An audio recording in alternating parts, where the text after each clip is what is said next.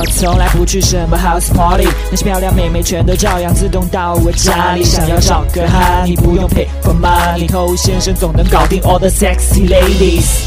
什么都不会，就是会把妹。欢迎收听《把妹宝典》，我是偷先生。那很多兄弟呢，应该不是很多兄弟，应该说是世界上每一个男人都会出现过一段经历。那这段经历呢，就是觉得眼前这个人是我生命当中的唯一。那当然，有些情况呢，这个想法是靠谱的。那当一个男人在经历了很多灯红酒绿、爱情上的起起伏伏，这个人是我生命当中的不二选择。那我觉得这个判断应该不会有太大的问题。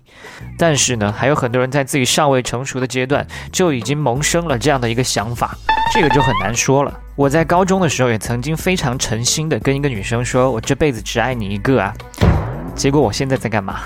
是吧？所以大多数的时候呢，这种想法当然是非常不靠谱的，而且这种不靠谱的想法呢，有的时候会害了你。一方面，你会对妹子产生极大的需求感，把妹子吓跑，所以你越是非她不可，越陷越深，反而会做出更多一些愚蠢的行为，让她离你越来越远。我想你早就应该明白，不是说你对一个女人越痴心，你得到这个女人的可能性也就随之变大的。不然大家都去一根筋的去为这个女生付出就好了。另外一方面，你又选择在一棵树上吊死，那结果呢？其实可能有更加适合你的妹子在那边，你就是不要。到最后呢，莫名其妙单身这么多年，手臂越来越粗，对吧？所以希望你可以学会变通。当你确定一个目标，当然是好事。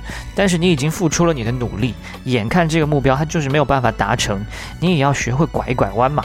当年伟哥的诞生，他的初衷并不是为了去帮大家治阳痿的，那也是为了去治冠心病。但最后发现，哎，身体其他部分怎么变得更加坚硬了呢？